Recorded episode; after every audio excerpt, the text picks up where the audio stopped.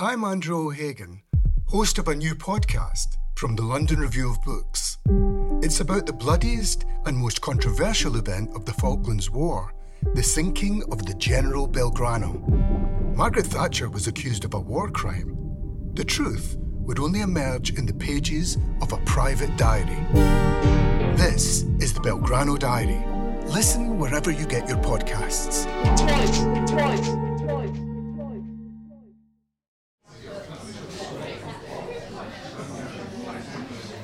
Welcome to the London Review Bookshop. Thank you so much for um, coming, being here. It's lovely to see so many beloved faces.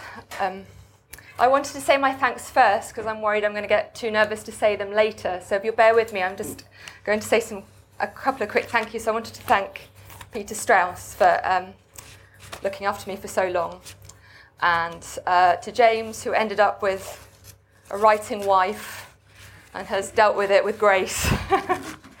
and um, especially to Robin Robertson, who's um, who's just been the most extraordinary editor for this book in all its stages, and um, I'm incredibly grateful to have had all his magnificent input. So, all the failures in the poem that, poems that you're about to hear are mine, and all the good stuff is probably due to Robin. Ace of Base. That was the summer hormones poured into me like an incredible chemical cocktail into a tall iced glass. My teenage heart, a glossy maraschino cherry bobbing on top as that rainbow shimmered through me, lighting me up like a fish. And I was drunk, obsessed, desperate to be touched, colour streaming from my iridescent body as the wide summer night threw open its doors and called us into the evening to sit in its love seat and gossip about boys, though we'd have fucked anyone back then, each other had we dared. Right there on the tennis courts, all us unparented girls released from the boarding house to practice our backhand Desire between us like a shared addiction in its crooked spoon. Desire and the holding back, the terrible restraint. As we listened to the top 40 or our three CDs till the batteries ran down, till the asphalt's grit had pressed its intricate red pattern on our thighs. And we talked about who'd done what with whom and how it felt all of us quickening, and sex wasn't here yet, but it was coming, and we were running towards it, its gorgeous, euphoric mist, pushing into our own starved bodies at night for relief, like the after calm might last, like there was a deep well of love on the other side. I'm going to read um, a few poems from the first section of the book which is called Zeus. Zeus sometimes speaks in the poems, so when he does that, I'm not going to knock Daisy out. I'm going to hold my arms out to indicate that he's taking place, taking space. Zeus. Days I talked with Zeus. I ate only ice. Felt the blood trouble and burn under my skin found blisters on the soft parts of my body, bulletproof glass, and a speakerphone between us, and still I wasn't safe. Thunder moved in my brain, tissue crease, hemorrhage. I kept the dictaphone running. It recorded nothing but my own voice, balkanized and screaming. You won't get away with this. Archives, Zeus on parole. No fun. This ankle band tases me every time I brush the bounds, and yet it is, shall we say, erotic. Its sudden curse, its thrill. Surveillance, track and field. Zeus with his hair in a golden tail down at the running track, coaching girls' spikes on asphalt. I will make you as fast as shock lightning, my beauties, if you listen, if you groom well. Zeus anatomical dolls. It's hard to explain. Let me show you with the anatomical dolls. They have buttons for eyes and details under their pants you wouldn't believe. Look underneath at the girl's folded labia, vagina, the tucked in silk and string umbilical of a pull down poppet fetus, or the male's miniature penis, his cotton bag scrotum, his sphincter ringed in little puckered stitches. So the girl doll took off her frilly knickers and the boy doll pushed down his trousers and did this. And you might think it was love if you hadn't seen Act One. The male doll playing punch, Judy trembling and bruised, her bloody nose.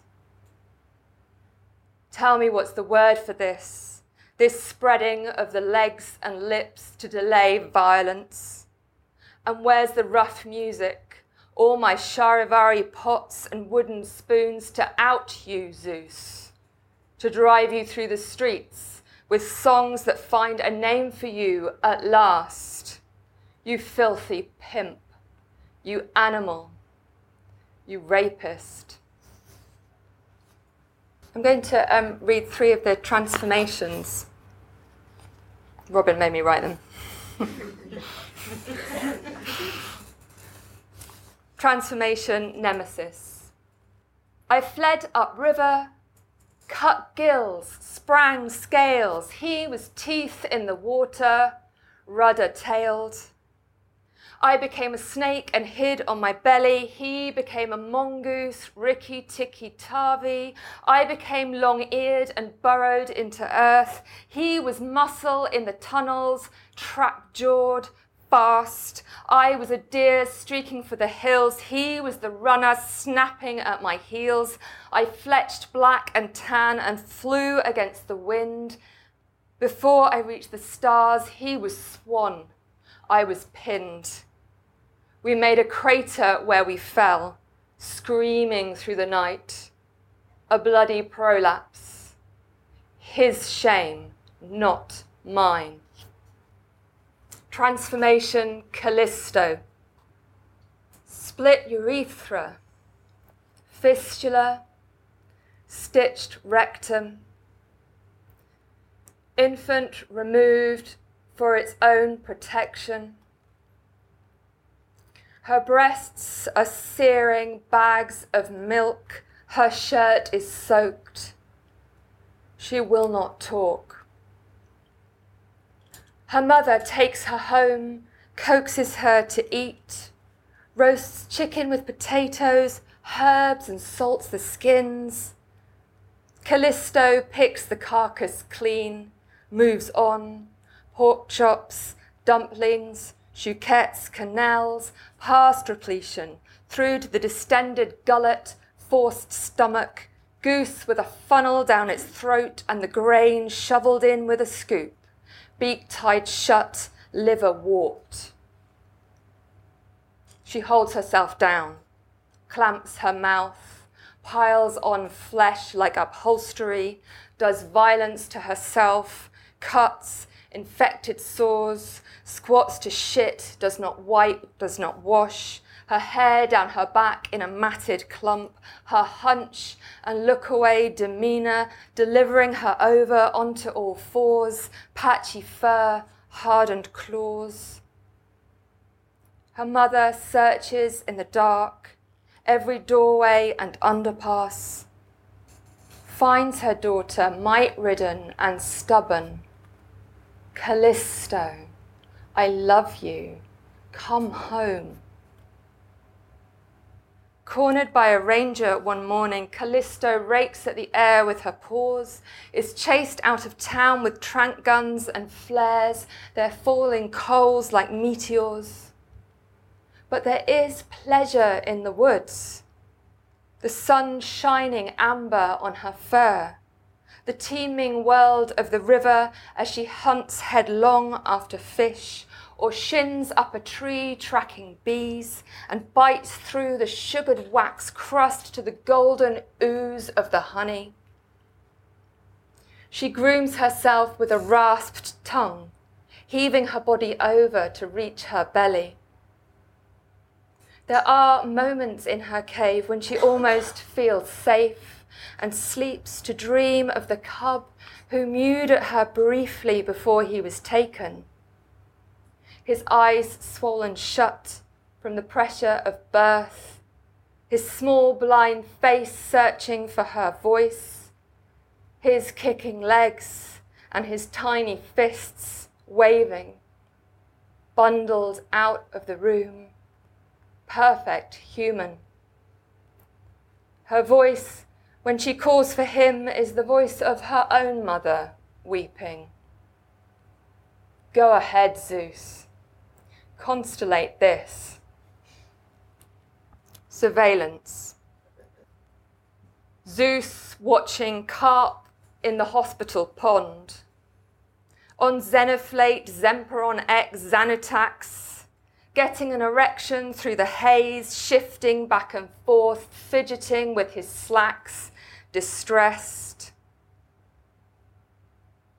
The sight nurse brings pills in a doll sized paper cup. These are for you, Zeus. Hold out your tongue. What nymphs go dancing in your brain? What tortures? I will rape a child with an implement, and that implement will be Swan. I think I need to do something cheery now. I'm going to find James's poem. Love poem, Lucca. All week, I'm drawn to the watchtower. It has trees springing out of its head like a tall brick vase of forest. I want to go up. I insist. We climb 200 winding stairs to the lovely green oak tree crown, where, of course, I fail. The four walls sledging off through space have me utterly wasted, wanting to spread headlong on my belly and grip the bricks with my nails, even then caught in the vertical fall of the avalanche, its hollow core. How could the trees root here?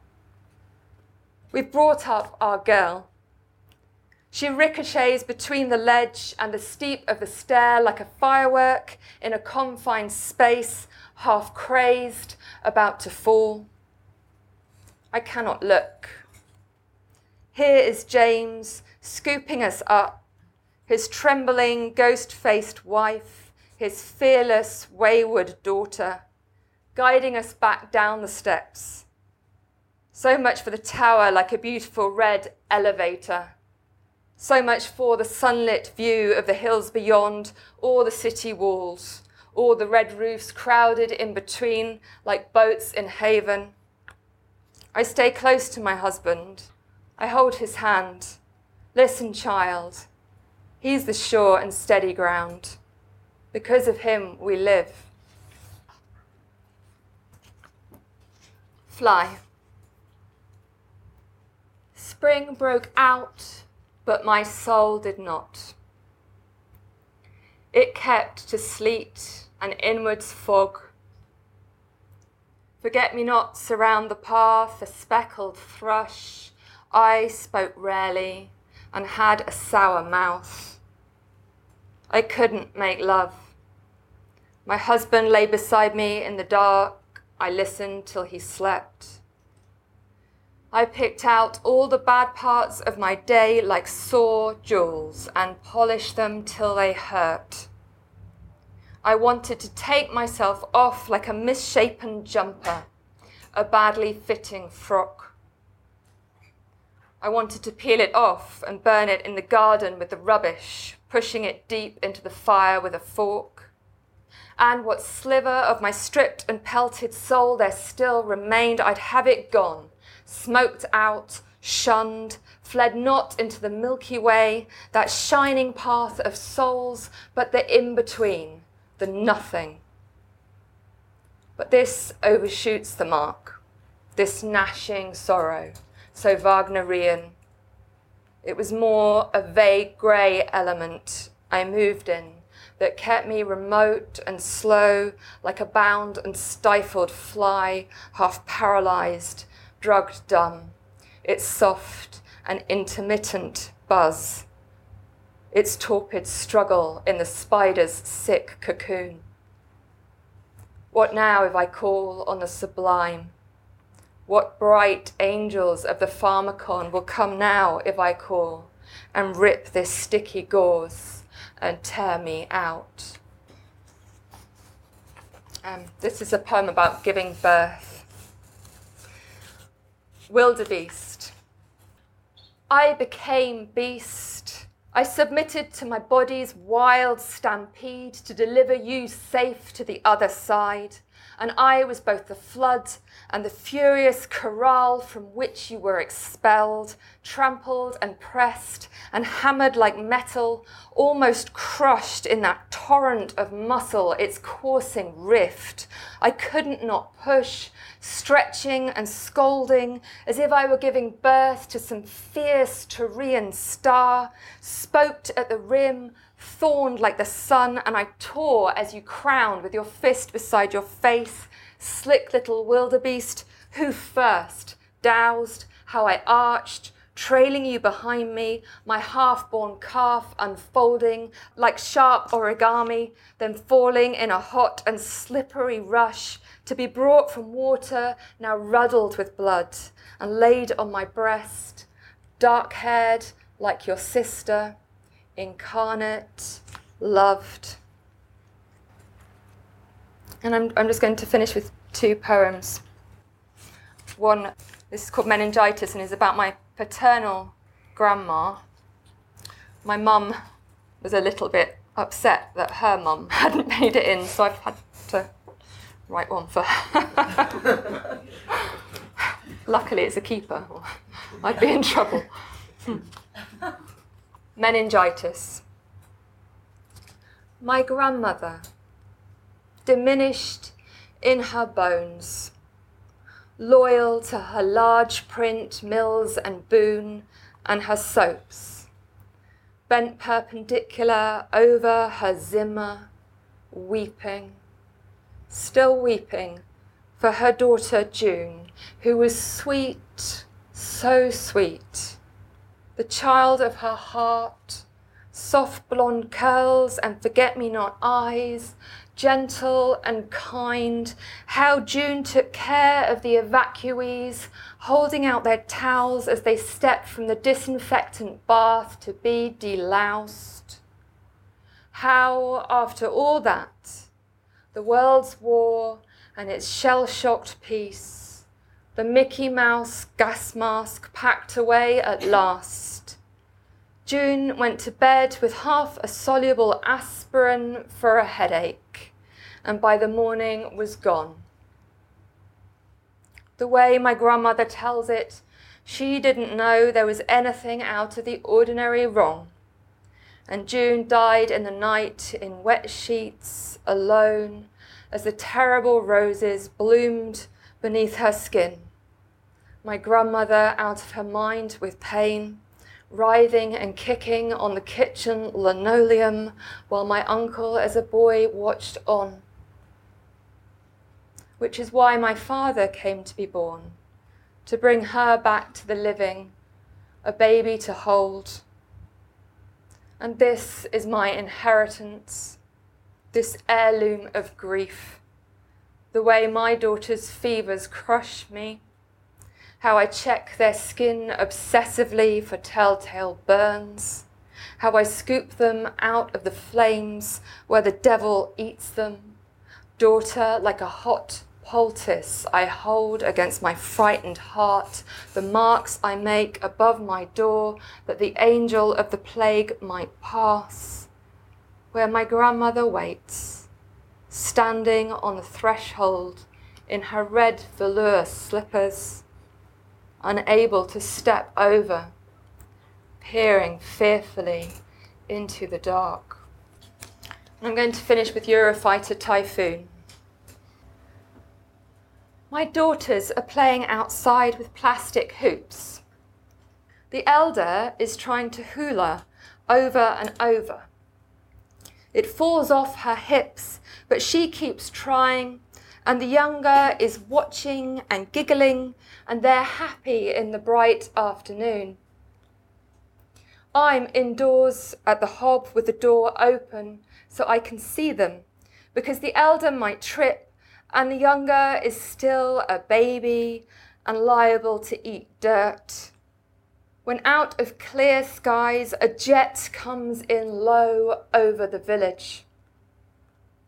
At the first muted roar, the elder runs in squealing, then stops in the kitchen, her eyes adjusting to the dimness, looking foolish and unsure.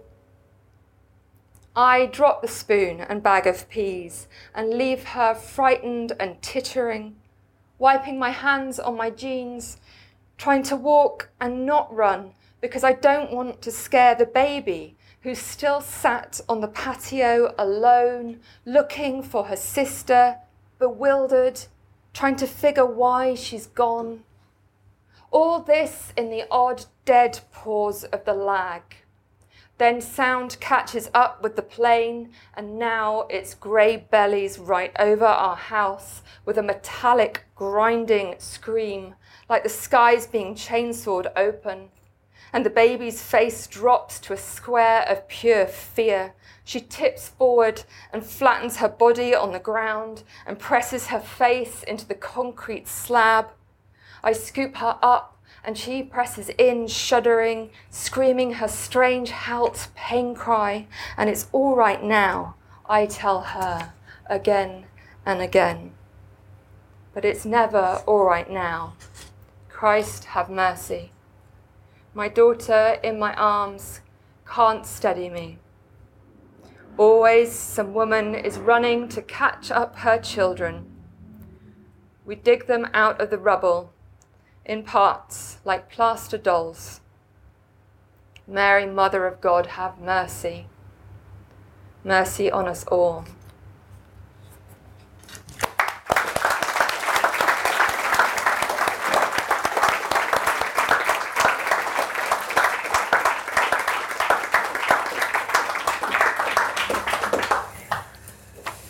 Almost just want to sit in silence and let them, um, but I will instead quiz you mercilessly.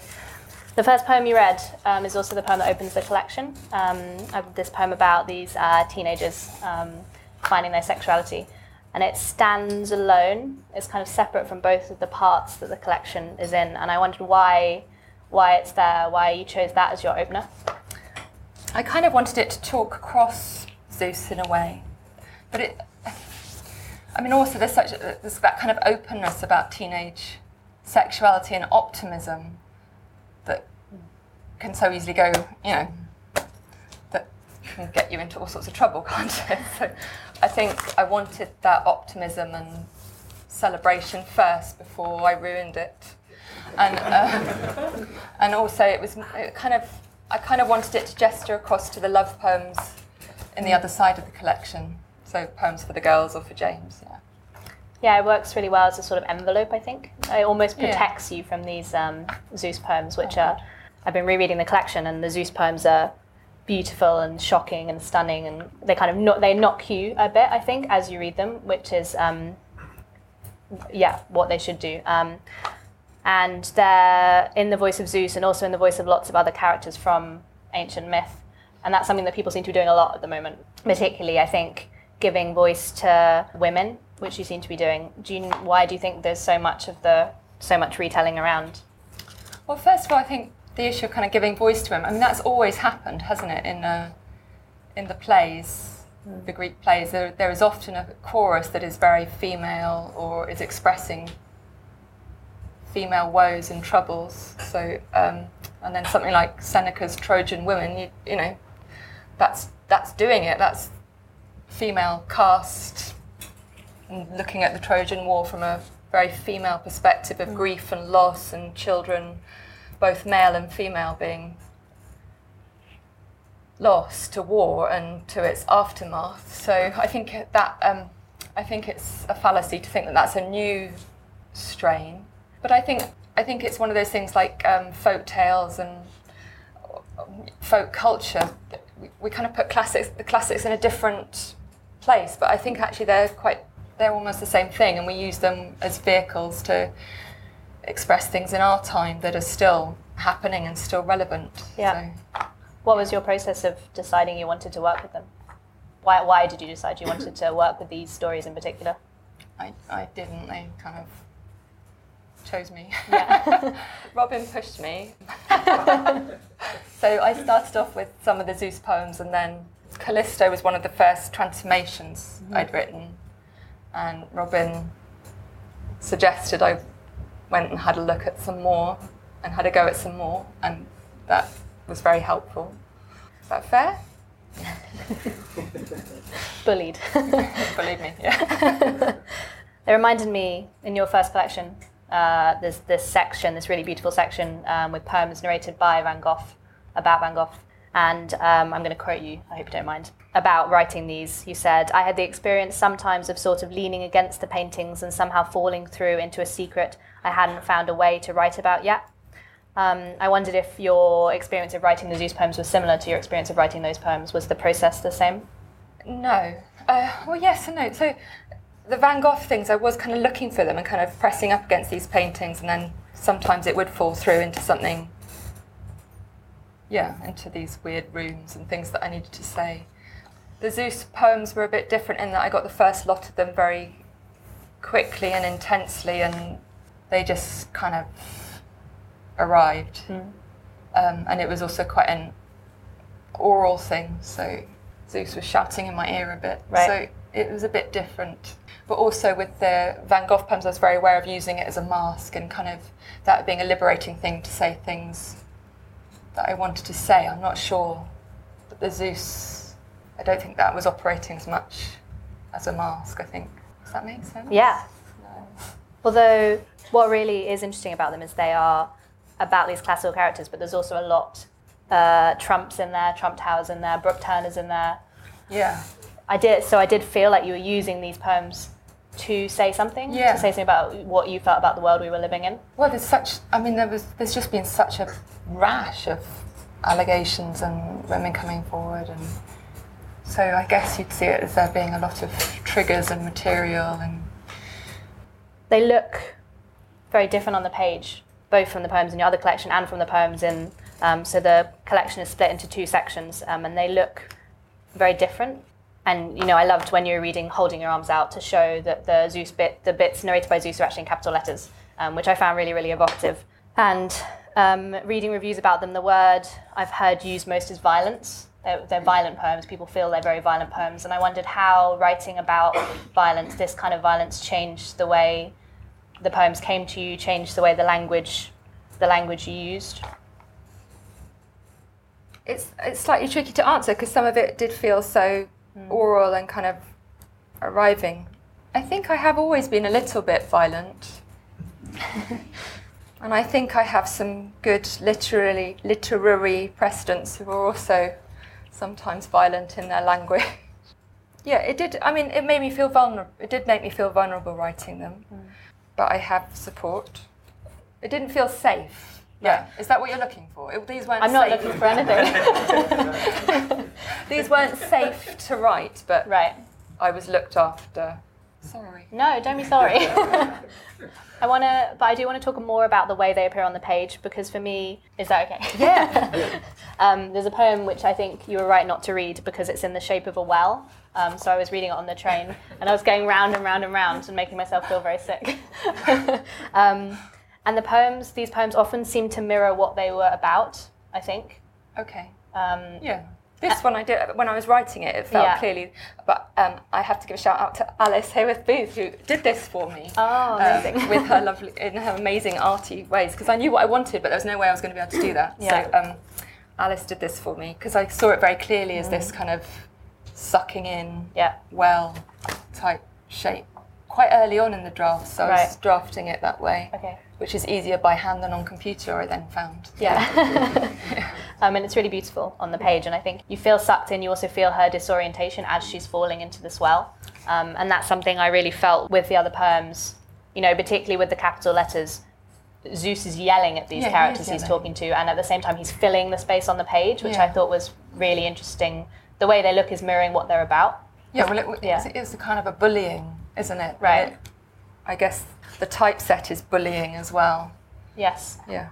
Is that something you thought about? No, just that's how it came. Yeah. But yeah, it is. Zeus is a really interesting, horrible character. I was yeah, I was really interested in him. He seemed quite human to me. He's very he seems very emotional. He's a psychopath. You you talk about these poems kind of coming to you. Was it a purposeful thing to write him like this? To write him as a contemporary human um, who's almost who isn't godlike, who's very who does seem quite emotional. Well, it was kind of about. I think I was kind of writing about the way that Zeus incarnates in the world around us, I suppose, as an abuser and a rapist, and kind of the many faces of Zeus. And uh, I guess as a god, he was pretty flawed and human anyway. I mean, Yeah. yeah. They're just flawed on a larger scale, maybe. Were you ever going to write about him in a different way? Was or was he? He always came up this way. Yeah, he just. Yeah, I didn't intend to write about him at all, Right. to be honest. But this is what happened. And did the structure come in a similar way? Um, so at times it feels like we're watching things through a camera in the prison. Yeah. Um, and at times it seems almost like a court report. Yeah. Was that something that came to you organically or that you worked towards or? It did come pretty organically, but I think there are lots of influences for that. So, kind of lots of people doing interesting things with sequences. Like, um, I'm a big fan of Anne Carson, for example, and Rita Dove, and um, Ntozake Shange, who died recently. Um, so, her, I think I read for Colour Girls who committed suicide very early on, like back when I was an undergrad, and that's kind of been simmering. And that has lots of different approaches to telling the story. There was a run of them that came, and then there were others that came in later that kind of filled in. Can you tell us which ones? Which, which were the? I'm not sure I can remember now. the first few pages, and then Callisto, and yeah, some of the personal ones. right. I loved Callisto. Thank I loved you. the excess in it, the kind of um, the food images and the um, the shitting images, and it seemed very much to be about bodies, what it means to have a body, and I Mm. think that's something that runs through everything that you write. That um, kind of leads us into the second section. What is it that draws you to writing about bodies? I'm really interested in. I don't Yeah. know. I'm really interested in biology and bodies and all the strange things they do. And um, I love poetry about bodies as well. I love you know Sharon Olds and um, Lucille Clifton, and I, I just find it fascinating. Yeah. I've also seen seen you say that you sometimes feel there are things women shouldn't write about, women in particular shouldn't write about. Uh, you know this is potentially linked to writing about the body. Yeah, that's right. So I felt that um, I'd heard somebody say that women shouldn't write about the body because it was a kind of trap that women are permitted to write about the body and therefore should be doing more intellectual stuff. But of course, that's the trap. Women can write about whatever they want to. There shouldn't be any limits on it. So if I want to write about the body, that's a okay. yeah. and you didn't feel any fear about you know you, this is also a collection about motherhood and grief and um, and again like the violence you know did, and very much un unswervingly talking about the violence. You know you don't use use every word exactly you never say another word when the actual word will do. You say you say rape and vagina and penis. Was the fear about um, was the fear about doing that? Um, I think there's I think there's always fear, and I don't talk like that in real life, do I? But um, I think I see when I'm when I'm writing poems, I see it as a very private place that I can say whatever I want. yeah So I do. yeah you just get over it by doing it Yeah, I don't. Yeah, I guess. It, I mean, it's such a unedited, but to begin with, it's so unedited. right and, and I have these notebooks and nobody's ever going to see in them. So Yeah, but I'm always afraid, especially of reactions of people close to me. Or yeah, And that's interesting. This idea of, and I think that's a good way to write. You know, uh, no one's going to read it. yeah, But when you're reading this book, you do feel like you're positioned in a particular place. You almost feel, um, you know, there are times, I wrote down one of your lines, um, go ahead, Zeus, constellate this. You know, um, there are lines calling out to you as a reader, um, imploring you, or almost asking what you're doing, I think, making you complicit. And I wondered, at, some, at what point do you start thinking about the reader? At what point do you consider where they're standing in relation to the poem? I do a lot of drafts, so I don't think I do think. I'm sorry. I think I think um, either the poem's working or it's not, and and you know that. I think. Yeah, I don't. Yeah.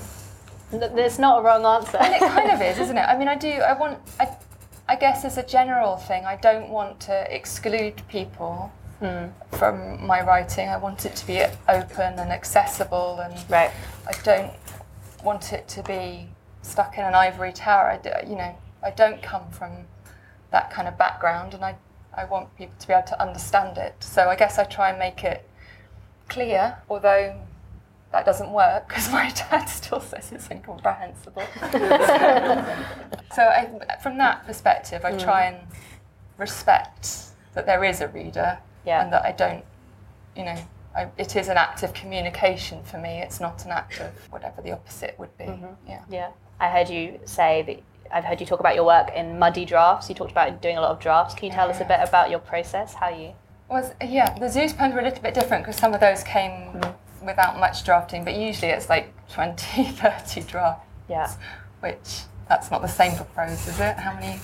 Um, Were, you were on draft four, you said. Yes. How many drafts will you end up with? Um, my novel was, mm, I guess, seven rewrites and then, I guess, five drafts after that. Okay, so Um, but that was a stupid. Yeah, exactly. that was a stupid way to do it. well, clearly not. um, I would never do it like that again. How do you know? Well, yeah, fingers crossed I'm not going to do that. um, and how much changes from your first draft to the, the draft that we see here? A- it, well, it depends on the poem. So some of them arrive and they're pretty much there, but that's quite rare. And usually it's more like trying to tune a dial on a radio to tune into something. So there'll be something that's intriguing or that I want to push further with. Right. And then, so the first drafts can still be really creative, I think. Hmm. And they look like it on the page as well. They're quite messy.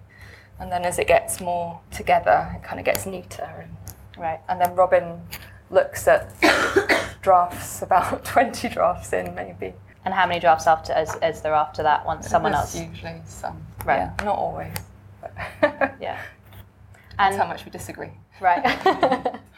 a lot of these poems, you know, there's there's breaks, um, kind of scissoring through the poems, or the the line breaks are you know you can hear them when you read them are very purposeful. At what point does that does the form come into your drafting?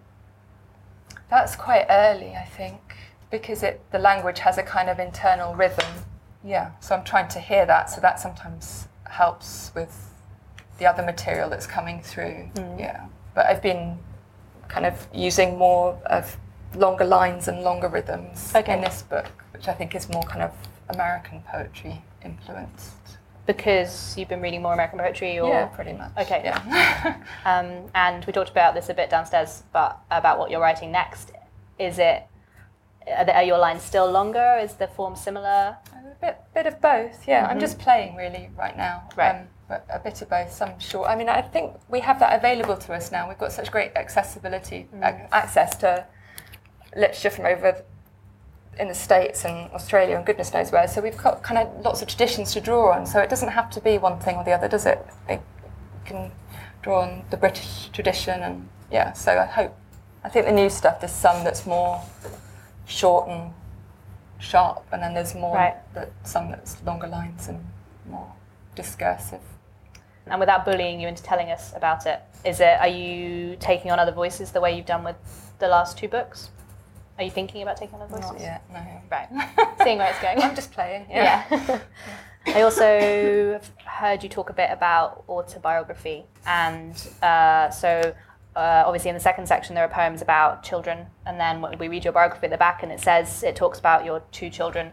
I wonder if um, this is something that happens to women more than men, where everything they write is kind of presumed to be autobiography. Is that something you find difficult? How do you how do you deal with that? I think it happens quite a lot now, doesn't it? But the thing, I mean, the slight problem for me is that most of it is quite autobiographical, and I can't. I'm not going to lie about that. It, mm. it is often coming out of my life or experiences. So Sharon Olds has the term apparently personal. Yeah, I think for me as a writer, that is something that I do, mm. and and if it's all right for writers like Sharon Olds and Mark Doty, then Yeah. That's okay. Um, but I do have sympathies for women who are not writing in that way and are getting read that way. And I think, yeah, you're probably right. Probably does happen more for women. And it almost feels like it shouldn't matter whether Yeah, it's shouldn't autobiographical. You know, it shouldn't. No. And, and maybe Sharon Olds is different because particularly Stag's Leap was so. You know, I think she wanted you to know. It was it was part maybe part of the way you read it. Yeah, I mean, maybe, yeah, maybe after a time you just give up saying Right. it's not about me. Yeah. when it clearly Um, looking at Robin to see. see if he agrees. There's a lot of transformation. Uh, there's the transformation poems in the Zeus section, but even in the later poems in the collection, emotion changes the characters into different things. Grief turns them, you know, turns them into a fly. Um, the, the birth poem, the characters turning into this wildebeest. What is it about that line between, you know, between the human and the animal, the human and nature, that so intrigues you? That that you why you, why do you write about that so much? Well, it's yeah. I mean, that's that's the kind of metaphorical leap, isn't it? That's happening, it, and I seem to reach for animals. I think um, I think it's just that that's where my interests lie. In the same way that I'm interested in biology, I'm kind of interested in animals and interested in humans as animals, as bodies, and as animals. So I like being out in the natural world and that kind of. I mean, it is one of my interests, so I think mm-hmm. that's why it comes in. And I've seen you. I mean, you've been called a nature poet. Yeah.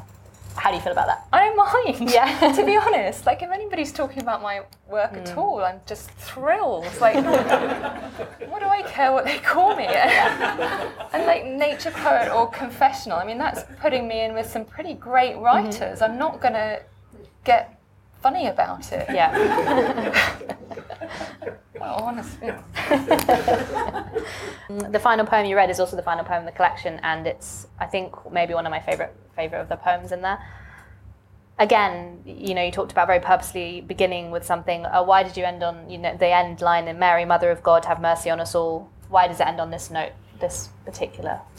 because I think the world is in a really dreadful, dreadful place right now, and I think the way we treat people from other countries and yeah, and just it's just horrible. I mean, if there was one wish for anything, it would be for mercy. Yeah, Yeah. and it seemed like a good place to end. I think we're going to open up to questions now, if that's okay. Um, okay, I've got two questions, just a bit sneaky. Uh, one is I'm really interested in the fact, well, firstly, your treatment of Hera in the Zeus poems and um, her role in the myths as um, someone who's quite um, vengeful to Zeus's victims. And I thought you handled her beautifully in the sequence. Uh, and I just wondered if you'd talk a little bit about that. And my second question was um, whether we should be reading anything into the fact that the final punishment piece in that sequence, um, that's what I'm loosely calling it, uh, whether we should be reading into anything the fact that it's Ganymede, uh, Zeus's one male conquest, and whether we exact vengeance for people who attack men more um, purposefully than we do women. So the the, Ganem- the Ganymede poem, I, I wanted one that was about.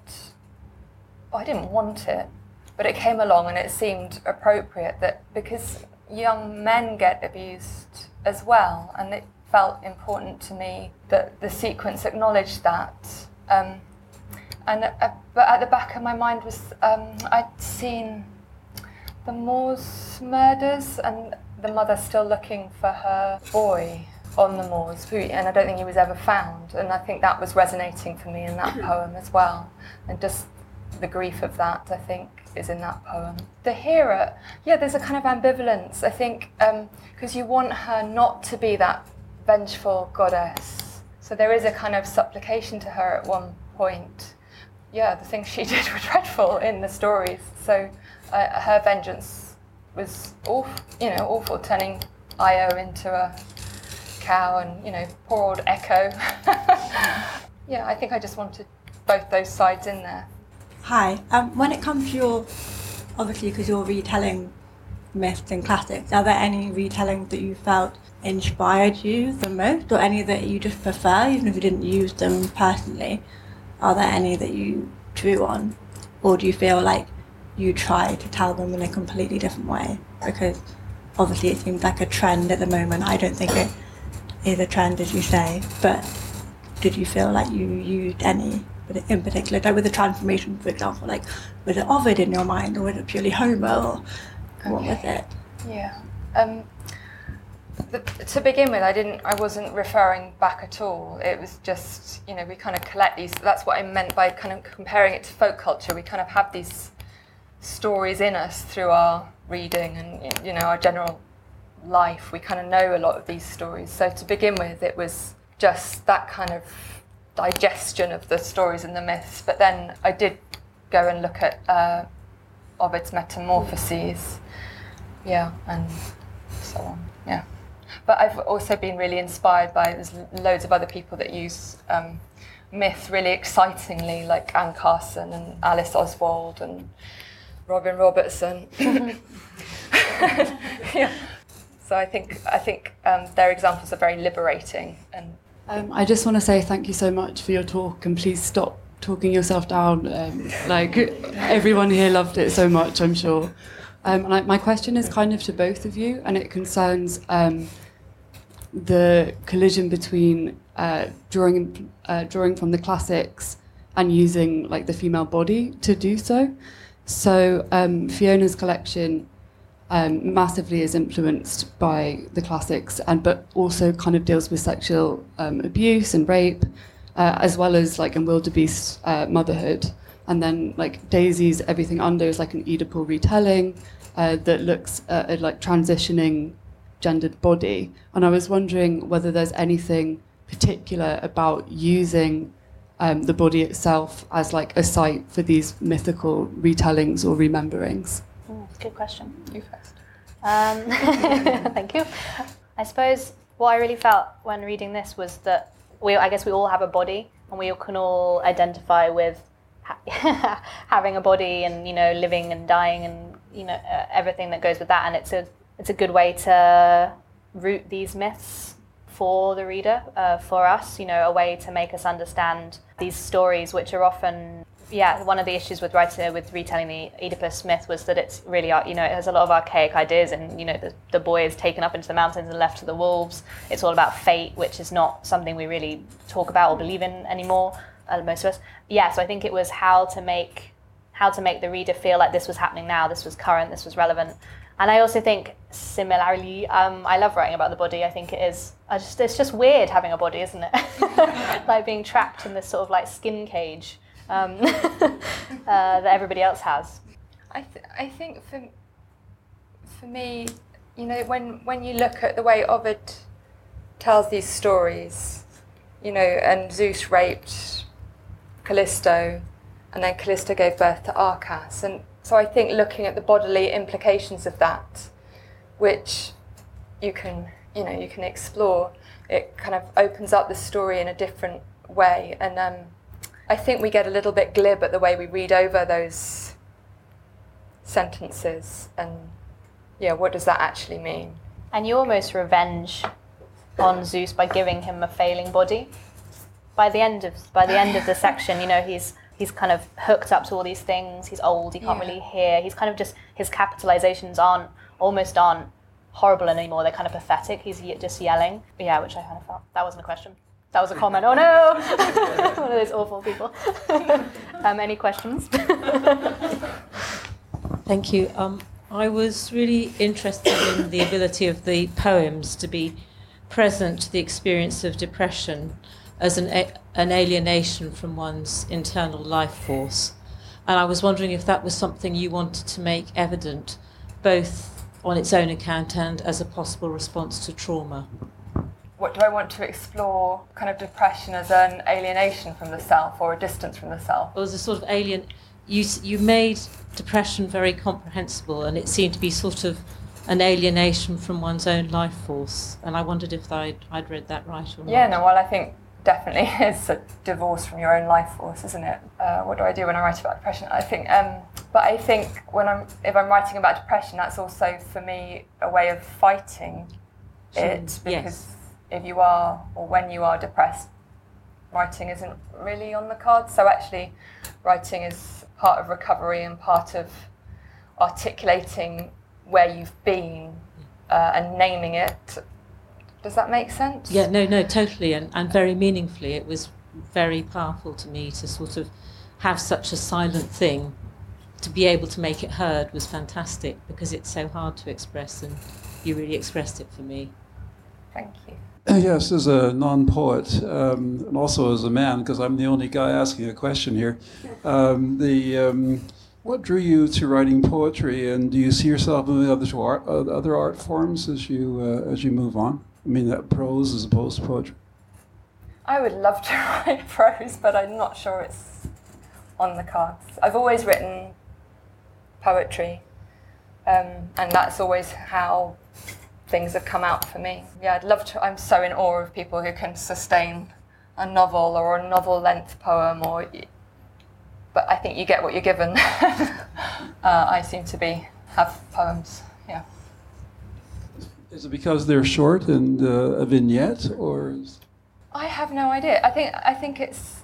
Uh, I'm just interested in language working in a tight space like that, and that, yeah, it seems to be those compressed forms that work for me. I did try writing a novel once, but it just got kind of filthy quite quickly. So, yeah, Sounds so I gave up on it. Shut up. Sounds good. um, did you read poets when you were younger? Is that when you were a child? Well, no. Well, I did. I guess I kind of found poetry when I uh, as reading it when I was about in in sixth form. So Hughes and Heaney and Plath and that kind of gang. I kind of fell very strongly for, but I it wasn't around. Poetry wasn't Right. around. I, I read a lot, but it was novels and Dickens, Yeah. that kind of thing for a serious child. Is this unfair for you? If I, because you, I know that you have written longer prose works in the form of criticism, in the form of academic stuff, which I always find really interesting to be kind of hovering in the background of everything that you do. That I know that you've written a PhD about Ophelia in particular, and the way in which Ophelia gains articulacy through um, inheriting or mimicking or appropriating other older forms, whether they're song or kind of folk. So yeah, ballads and so on. Yeah, so I'm, ju- I mean, I, I guess I kind of yeah, I just I wanted to kind of reinsert that sense that you have always been interested in a kind of articulacy that came through appropriation, through appropriating discourses, and that all of your poetry seems to me to be amazingly caught between those moments where you find articulacy via voices of others, in the same way that Ophelia might find articulacy through ballad or and so on, and then those kind of moments of, of intense intimacy and unmediated, unquoted. Do you see what I mean? There's, there's, there's you seem to me to find liberation in the quotation, as well as in the the unmediated voice. So I mean, I guess no, you, you want a question mark at the end of that, do you? Yeah. I guess I'm just kind of saying, do you not? I kind of, I kind of really just want to ask you, where is Ophelia in all this as well? And and do you are you still articulating Ophelia as a kind of way of thinking through how one might speak, but only via other voices or only via other forms, and that your liberation is kind of caught up in quotation at the same time? Um, I don't, yeah, I don't feel when I'm writing poetry that it is kind of mediated through those forms. I think um, they're just what you move in when you're writing poetry and what you move in when you're writing at all. I mean, those stories are something that you move in, aren't they? They're kind of things you can inhabit. And I'm not sure there's much, I'm not sure I'm being, I, I know that I'm not being conscious about it. And that my academic work used a different, I feel like it used a different side of my brain. And that this is more, I just go with my instincts. So I'm not trying to use any vehicles. I'm just trying to say something. Yeah, right. Is that okay? Yeah. Um, I think we'll probably call that the end. Uh, thank you everyone for coming. Buy some books. Uh, thank you so much to Fiona. Can I say a huge thank you to Daisy for being so generous and coming and presenting this and you need to buy her book because it's amazing. Buy all the books. Both. Yeah, buy all the books. okay. Thank you very much. Yeah, everyone, thank you to Fiona. Thank you for joining us for this London Review Bookshop event. For more, visit our website at www.londonreviewbookshop.co.uk or search for the London Review Bookshop on iTunes.